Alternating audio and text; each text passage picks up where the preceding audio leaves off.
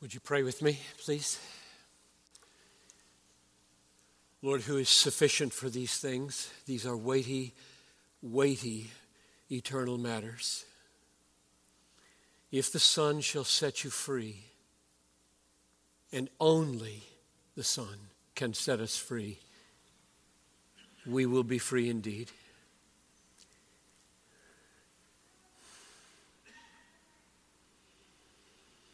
I pray that you would protect us from the devil who's going to take a hit here. I pray that you would open the hearts of Jewish people and Gentiles. I pray that there would be a great liberating effect of your word. You will know the truth, and the truth will make you liberated.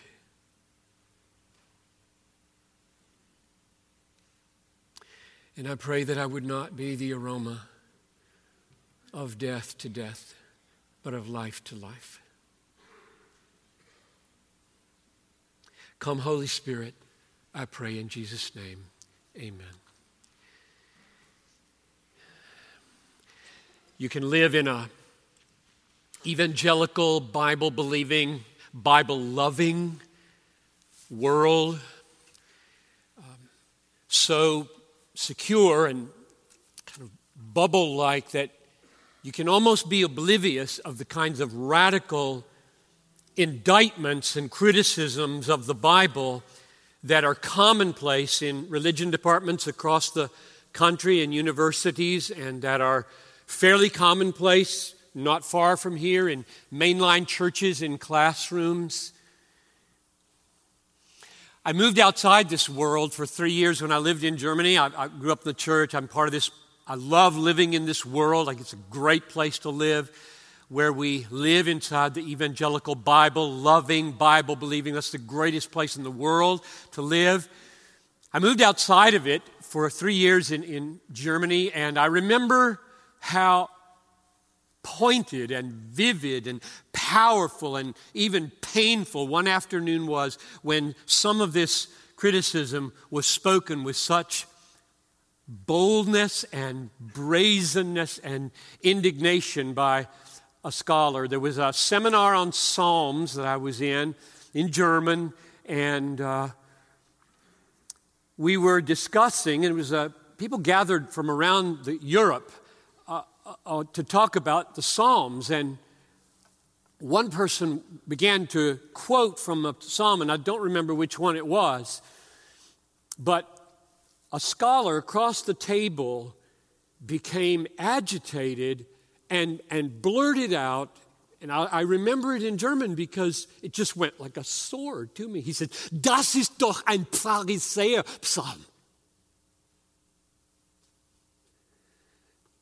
That's a Pharisee psalm, meaning that psalm teaches the legalism that we run into in the Pharisees, and you can't use that here to argue for anything theologically. And I just, I knew that kind of thing existed in the world. I just never heard it just face on from a biblical scholar.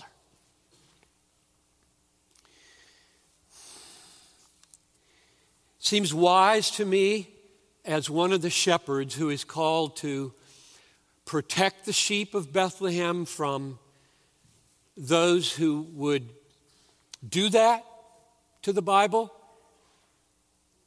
to pause for half of this message roughly and talk about the way this particular text is dealt with. You need to be aware that not only do thousands of biblical scholars around the world think that John, not probably the apostle, they would say, made up dialogues that Jesus never spoke, but they did it in such a way as to serve their ends and distort Jesus. And John 8 is Exhibit A in their courtroom. Say that's what happened here. The text that was just read to you is, to thousands of scholars, outrageously anti-Semitic. And does not belong in any creed and did not come from the mouth of Jesus, who they want to respect.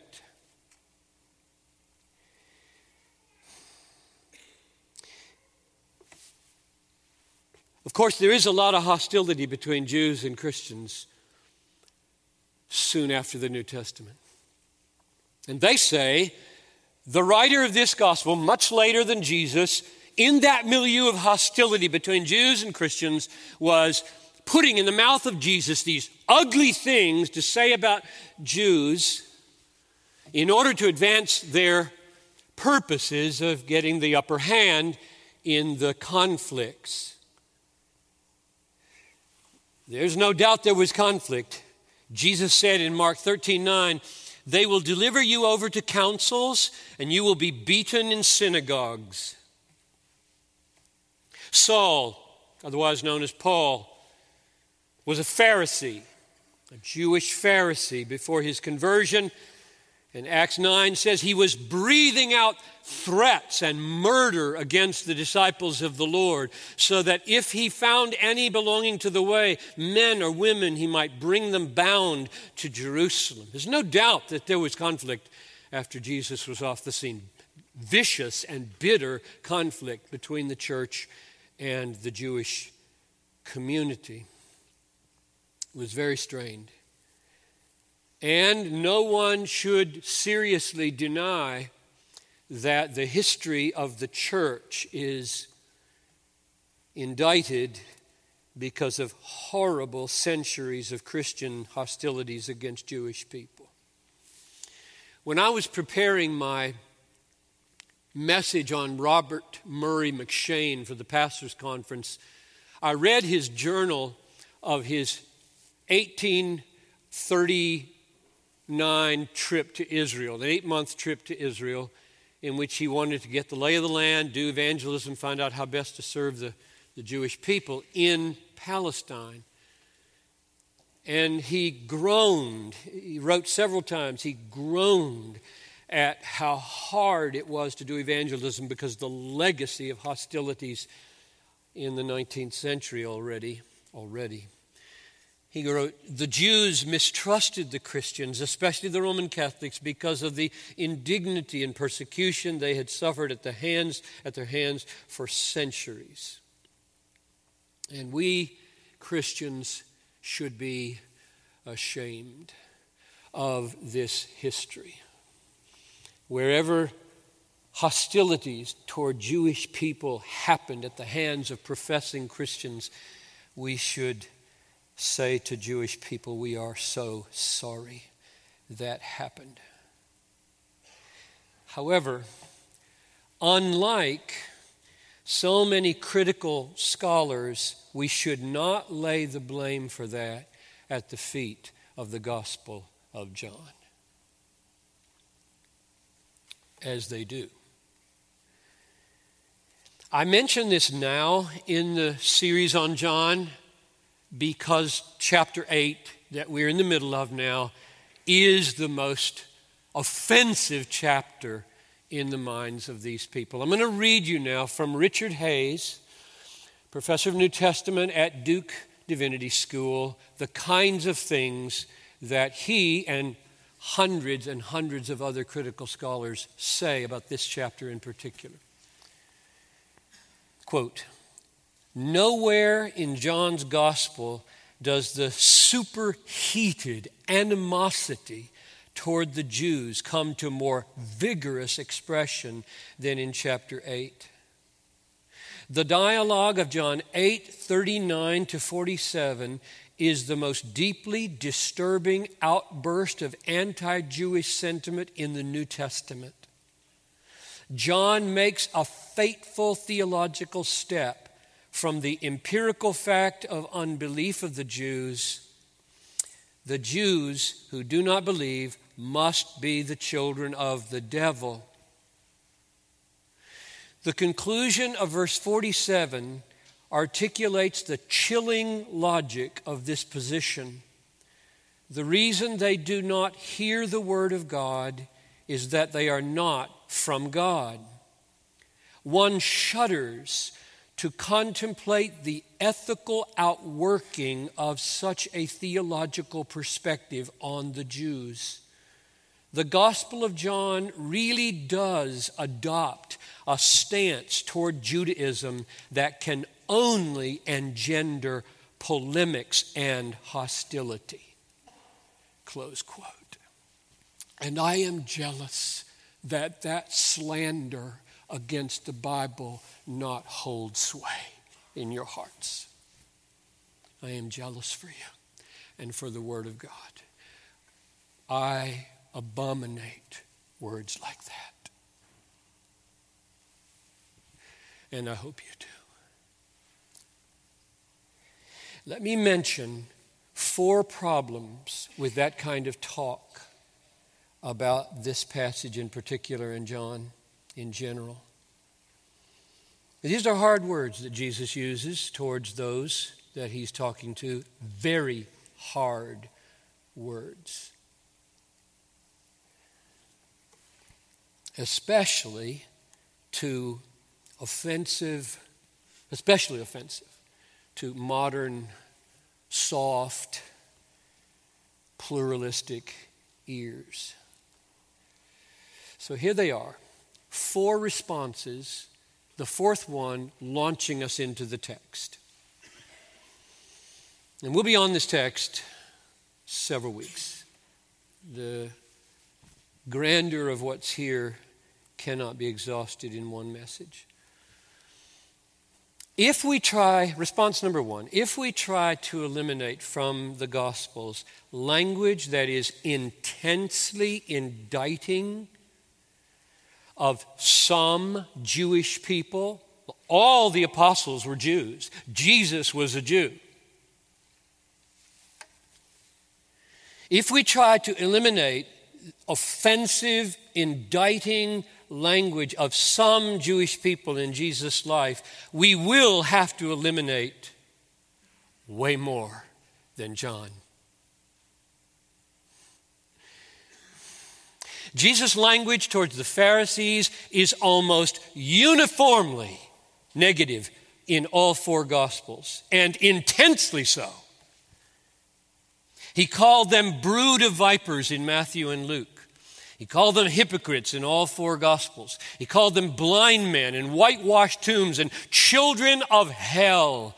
This intense indictment of Jesus, of most of the Jewish leadership of his day, is pervasive in the Gospels, not a quirk of the Gospel of John. Therefore, know how radical this criticism is.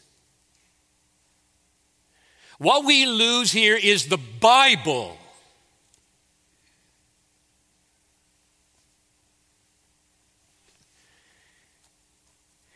If Jesus in the Gospel of John has to go, so do the other Gospels. That's response number 1. Number 2, Jesus spoke of all unbelievers this way, not just Jews. Sons of the devil were we.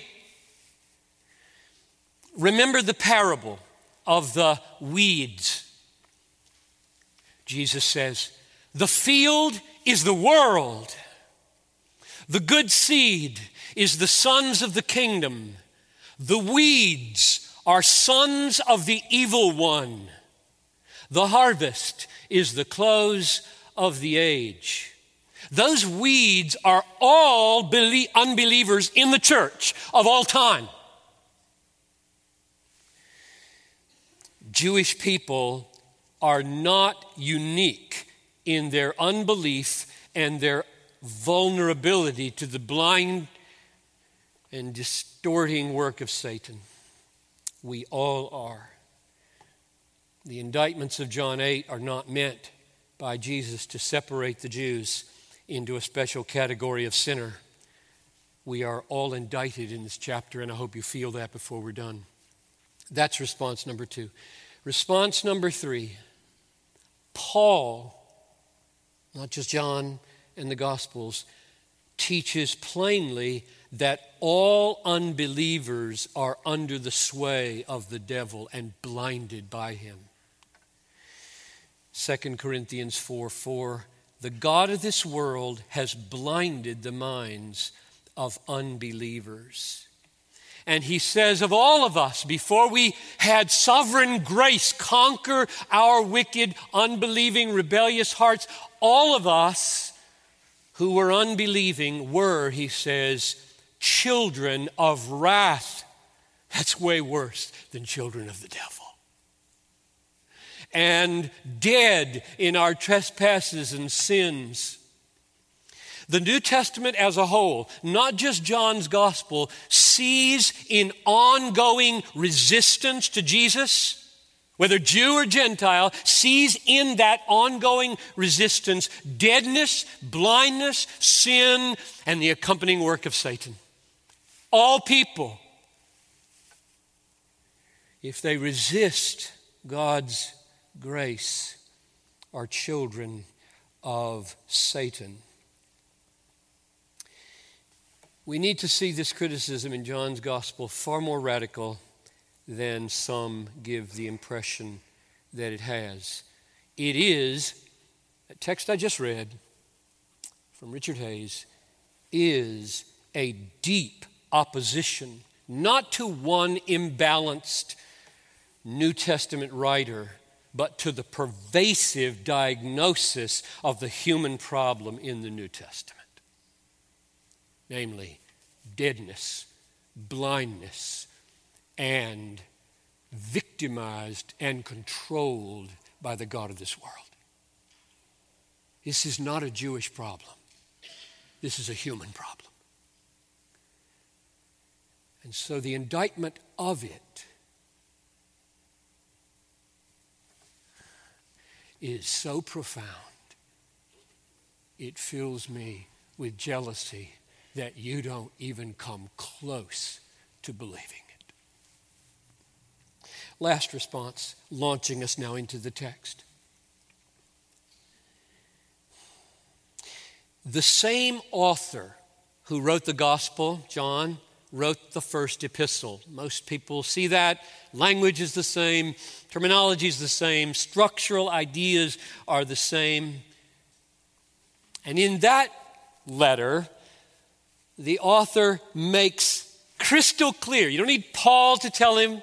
You don't need Matthew to tell him. He makes crystal clear himself that it isn't Jews who are the children of the devil. It's unbelievers who are the children of the devil. Listen to 1 John chapter 3, verse 8. Whoever, very important word. Are we with him? Whoever makes a practice of sinning is of the devil.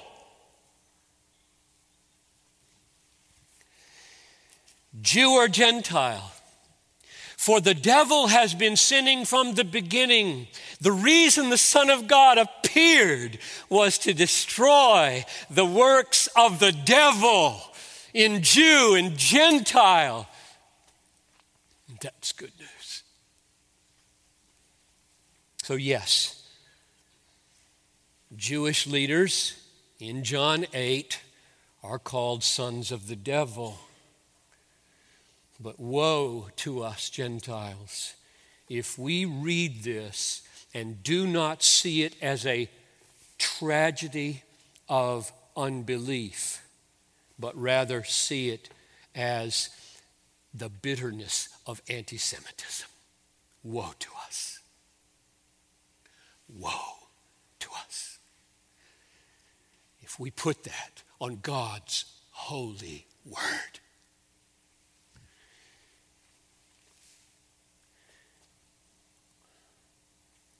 Jesus is not addressing a Jewish problem, but a human problem.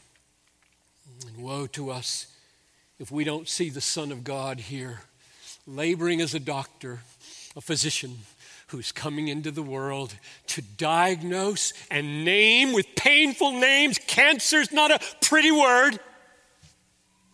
name with horrible names the disease for which he alone is the liberator. Woe to us if we don't see him loving us here, loving Pharisees here, naming their disease here and saying over and over, I'm water, whoever comes will drink and everlasting rivers will flow out of your heart. He said that to Pharisees and you. If my word just finds a place in you and you stay in it, you're going to be my disciple and you'll know the truth, and the truth will set you free from blindness and self and Satan, and you'll be a child in the house, not a slave in the quarters.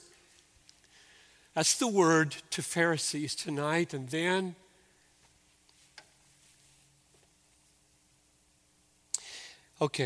verse 30. That's where we ended last time. And it said, many believed in him. I am the light of the world, he had said in verse 12. I am the light of the world. Whoever follows me will not walk in darkness. That's what Satan wants you to do, and succeeds wherever there's no faith. My followers will not walk in darkness of the devil anymore, but will have the light of life. The sun will set them free. That's what he said in chapter 8, verse 12. And now, the question is, when it says in verse 30, many believed, was it real? Because we've seen in this gospel, there's fake faith, right? We've seen it in chapter 2, we've seen it in chapter 7. There's faith that's not faith. There's a kind of faith that's just fascinated with his miracles because they want bread. Remember, you want your stomachs full. That's why you're following me. You're a miracle worker. We believe in you. There's fake faith in this gospel. And is this it? And Jesus leaves the question open, but he gives us a test to know if we're real. Verse 31 and following. So let's read it. So Jesus said to the Jews, after it had said many believed, he said to the Jews who had believed in him, is that real? If you abide in my word, you are truly my disciples. And you will know the truth. And the truth will set you free. Now, those two verses must have a sermon. And tonight's sermon is not it. Okay? So we're coming back because every word, I made a list of things I wanted to talk about in that verse, filled the page. So we're coming back to the majesty of almost every word in that verse.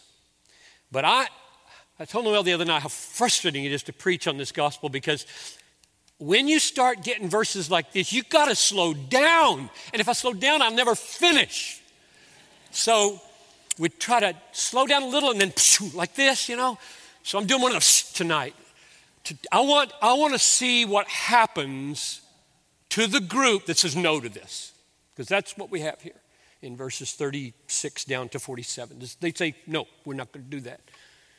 So something happens between verse 31 and 45, because look what he says in verse 45. But because I tell the truth, you do not believe. Well, that's clear. Lots of people believed in verse 30.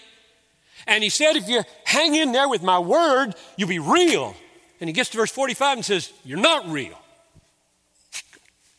So there's a group, at least a group, I don't know how many, who heard those words, and something happened between 31 and 45 that they're gone. And that's what we're dealing with here. I want to know what happened. What are they doing? Why? How are they responding? Am I like that? How could I not be like that? I don't want to hear this from Jesus. So I think what we have here is a warning in these verses, 33 down to 47, a warning of how human beings, you'll notice I'm not saying Jews, they happen to be Jews, a warning that human beings take ethnicity, they take religion, they even take God, and they take moral superiority, and they use them to justify themselves and evade the Jesus who says, I can set you free if you'll have me. And they don't want him, and they don't want him for those reasons. That's what I'm seeing here. That's kind of a summary of the ways human beings resist and evade Jesus. And I want to unpack that. And I want you to pray as I'm unpacking it that you will spot that in yourself, if it's there, and you'll kill it by faith in Jesus. That's where we're heading. The real reason why Jewishness is important here is because it represents the kind of religious, ethnic, moral self-justification that all religions have and that all humans have apart from sovereign grace overcoming our rebellion and our blindness. But verse 36, if the Son sets you free, you will be free indeed. And the freedom he's talking about is what? Freedom, what? Verse 34, Jesus answered them, truly, truly, I say to you, everyone who commits sin is a slave of sin. That's why Chuck had us read Romans 6. Said the same thing. Notice the word everyone, not Jew. Everyone who commits sin is a slave of sin. He's not into Jewish uniqueness here. He's into human uniqueness, not monkeys. Humans who sin are slaves of sin. You're either a slave of righteousness or you're a slave of sin. Paul said it. Jesus is implying it. This isn't Jewish. This is human. We all sin. We're all slaves of sin. There's only one way to escape, and that's the liberator. If the Son sets you free, you'll be free. If you won't have the Son, you stay a slave forever. Jewishness is not the issue here. Jesus was Jewish. All the apostles were Jewish. Suppose, do a little mental imagination experiment here. Suppose Jesus were presented in a Muslim atmosphere here, like this. This is Jewish, Muslim, or Buddhist, or Hindu, or animist, or secular Western materialist. Right? Choose any of those religions. And he said, only the Son, me, Jesus Christ, crucified and risen, can liberate you from your bondage to Satan, self, and sin. What would the response be? It would be exactly like this, everywhere. Unless God does for them what he did for some, many. Opened their eyes, convicted them of sin, took away the irrational blindness, drew them to himself. You must believe the Son. You must abide in his word. Then you'll truly be his disciples. You'll know the truth. The truth will set you free only through Jesus Christ. That's what you say in that milieu. And the religious response to that, I've seen it many times, is, who in the world do you think you are? We have a religion and a morality. That's why Jewishness matters here. It's simply the present illustration of the way all of us are. The way we evade Jesus,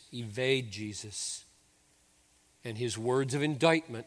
We don't like to be indicted. I don't need to be Jewish not to like to be indicted. Tell me I'm a slave, I'm going to get mad at you, right? There's nothing uniquely Jewish about not liking to be called a slave. Now, here's what we need to do in the time we have left. We need to analyze the escape routes that they took, or the evasive measures that they used, and the self-justifications that they kept raising against this claim, you must let me liberate you or you're not going to be liberated. How did they move against that? And there are at least three, and I've named them several times: ethnicity, religion, and moral superiority. So let's look at them. Verse 33, they answer him, "We're offspring of Abraham and have never been enslaved to anyone. How can you say you'll become free?" Jesus, at this point, remarkably, agrees with them that they are the offspring of Abraham. Look at verse 37. "I know that you're the offspring of Abraham." So he agrees, you are. "Yet you seek to kill me because my word finds no place in you." So my question is, do they have a good defense against judgment? Remember when John the Baptist came preaching judgment? They said, "We have Abraham as our father." And John said, "If God needs children, he can raise them up from stones." That was John the Baptist's answer. Are they legitimate in saying, "We're not in danger of your indictment of God's judgment here or of our slavery because we're the offspring of Abraham"? You said so yourself. You agreed with us. We're the offspring of Abraham. And everybody knows in the Jewish sphere that if you're the genuine offspring of Abraham, you're not going to come into judgment, and you're certainly not a slave. We are the freest people on the world, on the planet, because we have the law and God's word, the holy oracles of the divine. So they defend themselves with, in this case, specifically an ethnic argument. Offspring of Abraham. That's a line, that's a bloodline from Abraham. It's religiously laden, and we'll get to the religious response in a minute. But at this point, they're picking out Abraham and saying, that's our line. That's our line. We're safe because we're in that line. That argument could be used in other religions and other ethnicities as well. Now it gets messier. Verse 39. They answered him, "Abraham is our father." But this time, Jesus says, "He is not."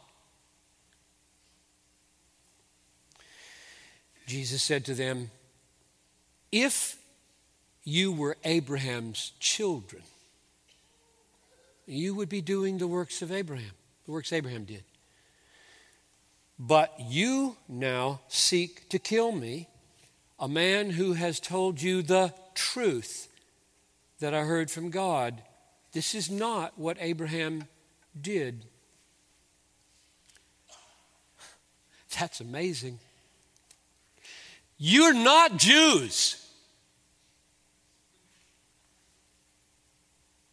Don't care what you say.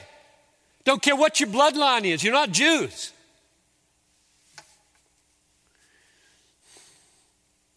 You say he's your father. He's not your father. True Jewishness is not a bloodline, it's a faith line. If you ever wondered, where Paul got his theology in Romans 9, "Wonder no more." Let me read it to you. It's amazing. This is Romans 9, verses 6 to 8. Not all who are descended from Israel belong to Israel. And not all are children of Abraham because they are his offspring. It is not the children of the flesh who are the children of God, but the children of promise are counted as offspring. Where did he get that?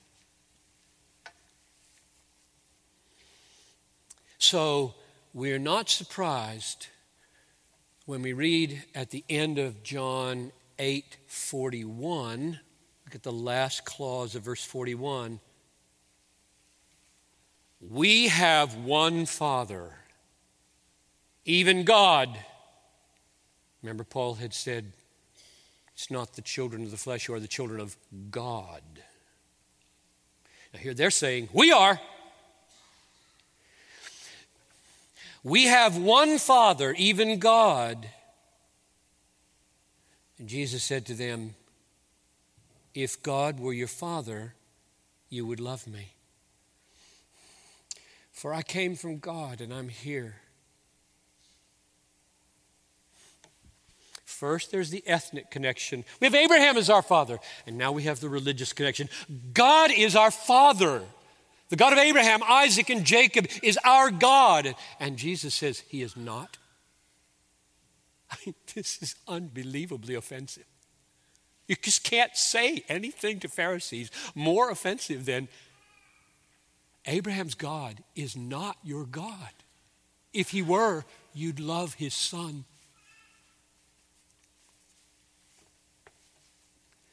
This is huge for our day, folks. Oh, please get this. This is huge.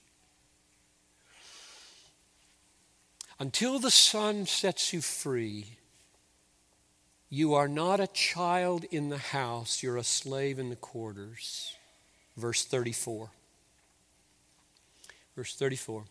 Truly, truly, I say to you, everyone who commits sin is a slave of sin.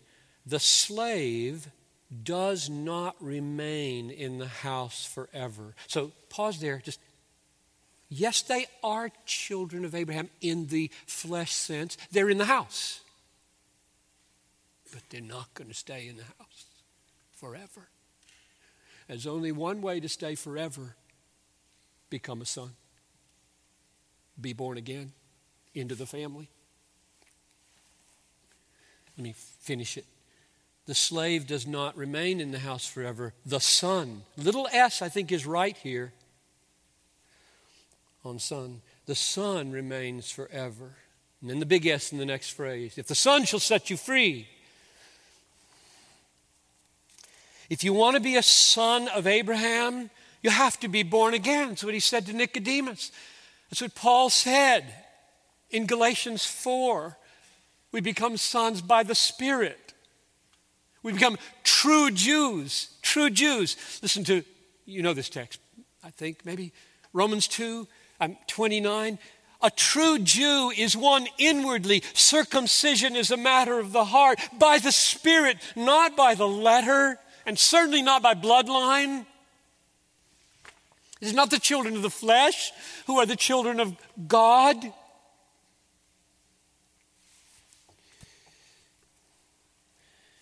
The fact that you want to kill me and won't receive the truth shows who your father is. Now it gets maximally offensive. The devil, he says, was a murderer from the beginning, and you're acting like him when you want to kill me, therefore you're in that line. That's your bloodline. You do his will. Now here's a little interesting connection with 1 John chapter 3, verse 12. I'll read it. Cain, brother of Abel, Cain, who was of the devil, of the evil one, so same kind of language. Cain, who was of the evil one and murdered his brother. because his own deeds were evil and his brothers were righteous. Cain was not a Jew. This is not about Jewishness. This is about me and my resistance to the one being in the world who, if I let him have total control of my life, will give me liberty from the devil and liberty from myself and liberty from my sin. And I like my sin. And I like my self-freedom and my autonomy. I don't have to be Jewish to be human.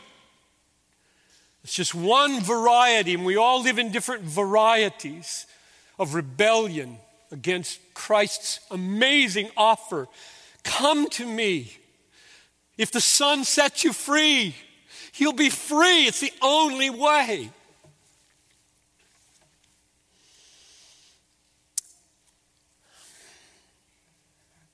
I'm almost done. One last application. Some of you might be sitting there saying, I just don't do that. I don't even know what my ethnicity is. And frankly, I'm not religious, and so I'm obviously not lifting up my religion to evade Jesus. I think the whole thing's a crock. I'm just an average Joe, keep my nose clean, probably as good as the next guy. Okay, one closing word to you from this text, because that's the morality issue. I said there were three escape hatches here: ethnicity, religion, we have God as our Father, and now, where am I getting this? I'm as good as the next guy. I mean, I'm just an average Joe, and I'm not any big sinner, and look, this just didn't have anything to do with me. Look at verse 41, about the middle of the verse. They said to Jesus,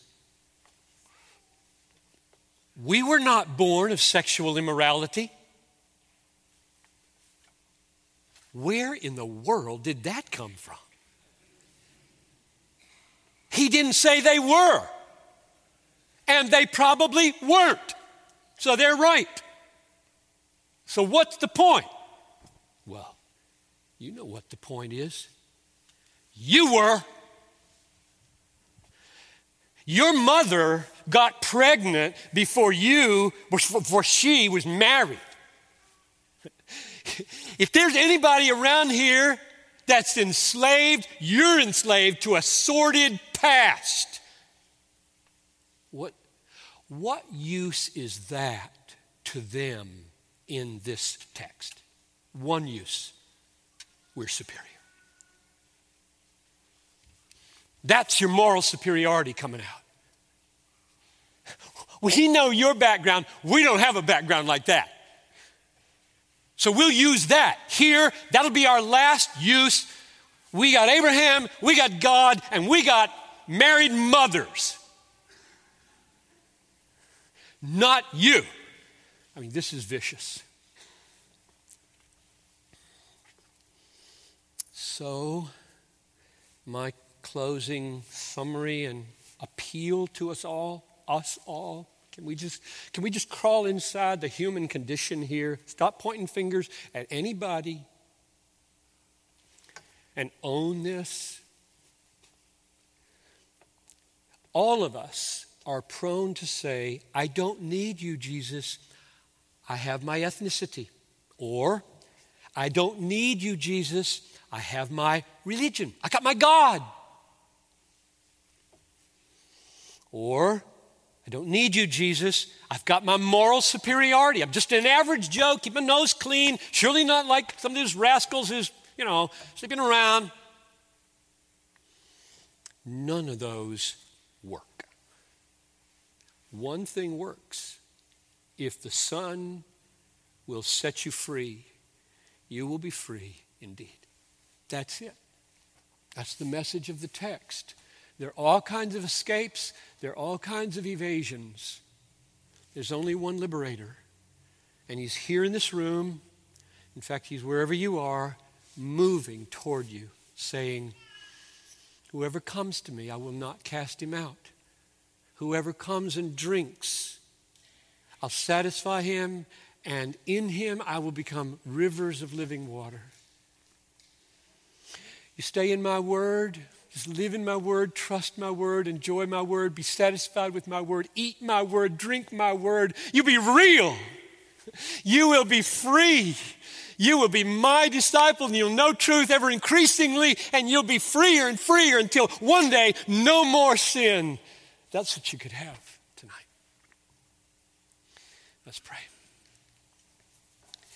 So, Father in heaven, I plead with you that Jewish friends watching this or in this room or in the South Campus or the North Campus would feel themselves not fingered, not isolated, not peculiarly sinful. They are just human and need Jesus like me.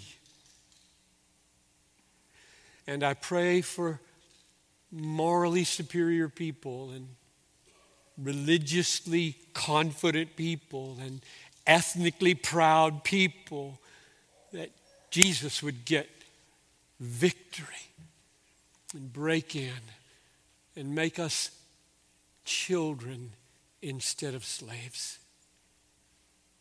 I pray this in his great and holy name. Amen.